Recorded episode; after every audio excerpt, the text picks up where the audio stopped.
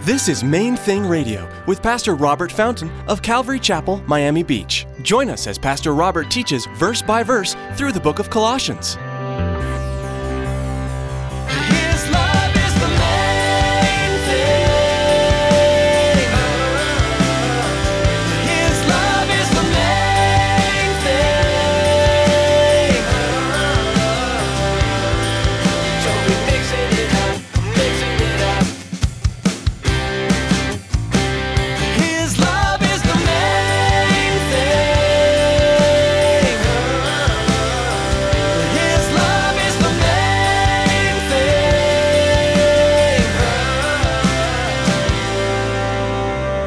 Out of work and you're praying that God will provide you with a job. Great, that's awesome, but put in some applications too. Send out some resumes. I love what Joe Foch up in Philadelphia says about that. He says, you know, sometimes people will tell me, you know, I'm just waiting on the Lord to provide a job. Well, have you sent out any resumes? No, I'm just waiting on the Lord. Well, is that the way you approach lunchtime? You just sit on the sofa and wait for the peanut butter and jelly sandwich to come to you?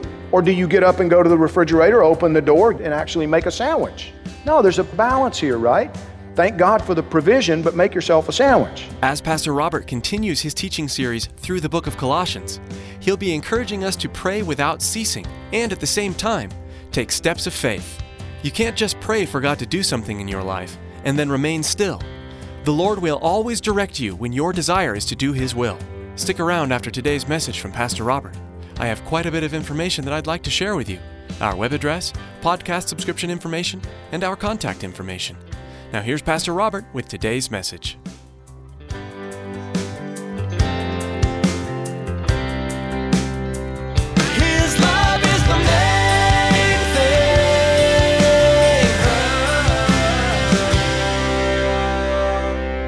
Meditation in the biblical context, in the biblical sense, is beneficial to act, just get quiet and reflect on what He said, on what He's done, on who He is, and on the fact that He's coming back soon. It's a good thing to consider. But that's not all. You know, that's there, there's there's a very practical component to prayer. When I was in Youth with a Mission, it was emphasized to us that there's a time to pray and there's a time to act. And quite often, God will call us to put feet to our prayers. J. Vernon McGee said it this way. Doctor McGee, talking about persevering in prayer. Listen to what he said. An old pastor in Georgia used to make this statement. When a farmer prays for a corn crop, God expects him to say amen with a hoe. Do you understand what he means by that? You know what a hoe is, right? Some of you have never seen a farm, let alone you, you actually used it to dig up the weeds, soften the ground, get the weeds out from between the plants. In other words, when a farmer is praying for a good crop, God expects him to also be taking action toward obtaining that good crop. You know, it's like praying for a job. You're out of work and you're praying that God will provide you with a job. Great, that's awesome, but put in some applications too. Send out some resumes. I love what Joe Foch up in Philadelphia says about that. He says, you know, sometimes people will tell me, you know, I'm just waiting on the Lord to provide a job. Well, have you sent out any resumes? No, I'm just waiting on the Lord. Well, is that the way you approach lunchtime? You just sit on the sofa and wait for the peanut butter and jelly sandwich to come to you? Or do you get up and go to the refrigerator, open the door, and actually make a sandwich? No, there's a balance here, right? Thank God for the provision, but make yourself a sandwich. Pray for a job, but put in some applications. Take action. In the same way, as we think about evangelism and, and the, the opportunity that we have, we need to be praying for people, and then we need to be acting as well. McGee goes on. Listen, such a, such a great statement that he makes here. He says, if you're praying about a certain matter, get busy with it. I'm afraid we hear a lot of pious nonsense about prayer. I received a letter from a preacher who has cancer. He said, I, I've been to the Mayo Clinic. They found that I have cancer, and they recommend an operation. But I've come home and decided that I'd like to do like you did. I'll just trust the Lord. Doctor McGee says, I sat down and wrote him a letter in a hurry. I said, brother, I did trust the Lord, but that wasn't all I did. I went to whom I think is the finest cancer specialist out here on the West Coast. My case was brought up before the U C L A Medical Clinic and was discussed there. They recommended the best thing that medical science knew to do. I've had two operations for cancer. My Christian brother, if you want to be an intelligent Christian, and I think you are, then you go back to the Mayo Clinic as quickly as you can and tell them to operate, if that's what they think is best. Then you trust the Lord and He'll bring you through it. That's what I did. And then he goes on, he says, watch and pray. Watch and pray. Be on the job. This is so practical. And it really is. It really is. It's such a practical thing that he's talking about. You and I need to be continuing earnestly in prayer, vigilant, watchful. Is there something I need to be doing? Is there, is there some action that I need to be taking? Is there some opportunity that he's providing in this? Is there some correction, some adjustment that needs to take place? And then thirdly, in the passage, he says we need to be thankful. Thankfulness. Listen to me. This is so important because thankfulness is one of the, it's one of the essential keys for emotional, mental, and certainly spiritual health. You want to be healthy mentally, emotionally, and spiritually? Thankfulness is an absolute essential. You will, you will not be healthy, joyful as a Christian unless you're thankful. Won't happen. Now, how do you cultivate thankfulness? It's easy. You do it by giving thanks. You know, one of the old hymns that we used to sing, count your many blessings, name them one by one. That's great counsel. Do you realize how much we take for granted in this life? How much, I, I mean, I, let me just speak for me. I tend to have an attitude of entitlement toward God. I mean, I think I deserve to breathe. And it makes perfect sense to me if I don't take the time to think it through. Wait a minute, it, it's His oxygen, it's His air, it's His, it's not mine. And somehow I'm entitled to use it? Why? Well, because He made me. Oh, okay, wait, because He made me?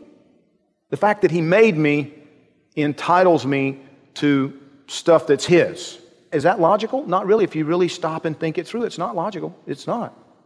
No, I'm not entitled to anything from Him. I'm not entitled. If when I remember that, see, here's the beauty of that, okay? Because it can almost initially seem like, oh, that's just that's just mean. I don't deserve air. No, no, no. But, but see, here's here's the thing. When you think about it, what that means is that every breath you take is a deliberate, generous gift from your Father. So you're, you're not entitled, you don't deserve it, and yet He gives it to you anyway. He gives it, and He gives it, and He gives it, and He gives it. The food that you eat, the clothing, the, the, the home, the you know, the, living in this beautiful tropical paradise. We're not, we don't deserve any of this stuff. It's His generosity. It's His mercy. It's, it's because even, even though we are undeserving, He gives it, and He gives it, and He, and He gives, and He gives, and He gives. And, and it reveals so much about His love for us when we consider that. These are, these are privileges. You know, I have to talk to my kids about that. Not as much now. They're getting a little bit older, but when they were younger, I'd, I'd talk to them about it on a regular basis. You know, that, that there's so many things that you enjoy as privileges that can be taken away. These things can be taken away. They're just, they're privileges. The fact that my children can can just go to the refrigerator whenever they want and, you know, get something to drink or, or get a snack or, you know, there, there's always food in the house and, and they're welcome to it, you know. But that's a privilege. I don't mean eating, okay? I'm not, when I say my children, it's a privilege. What I'm saying, though, is the ability, the freedom to just go and take. They don't have to ask my permission to go take an apple from the fruit bowl. They don't have to ask my permission to turn on the television most of the time. But there have been times where I said, you know what? Don't turn that on without asking me. No, you may not.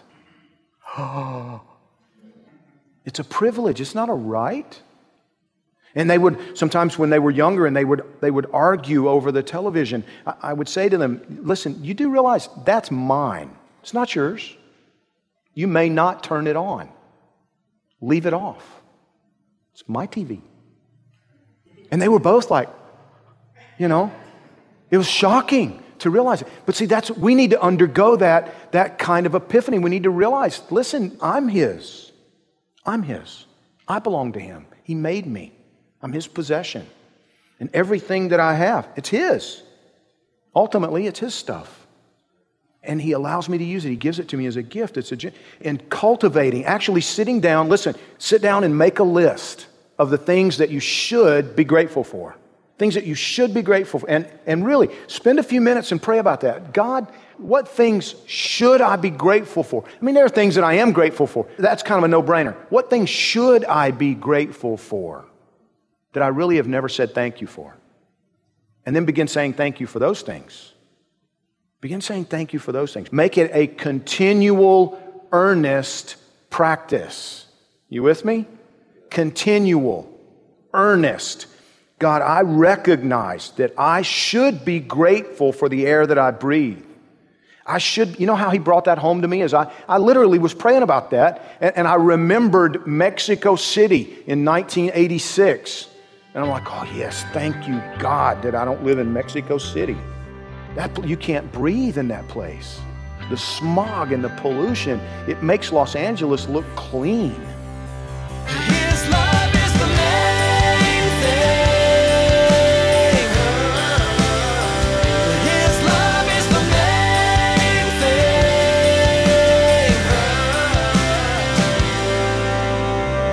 thing. We are so blessed with the technologies that God has given us these days. Being able to share Bible teaching through the radio is wonderful. A couple of other great resources are Facebook and Twitter. For most of us, these resources are part of our everyday lives. Maybe as you were listening today, someone in your life came to mind that would be blessed by hearing this message. You can share today's message on your Facebook page and Twitter feed to help spread the good news of Jesus Christ.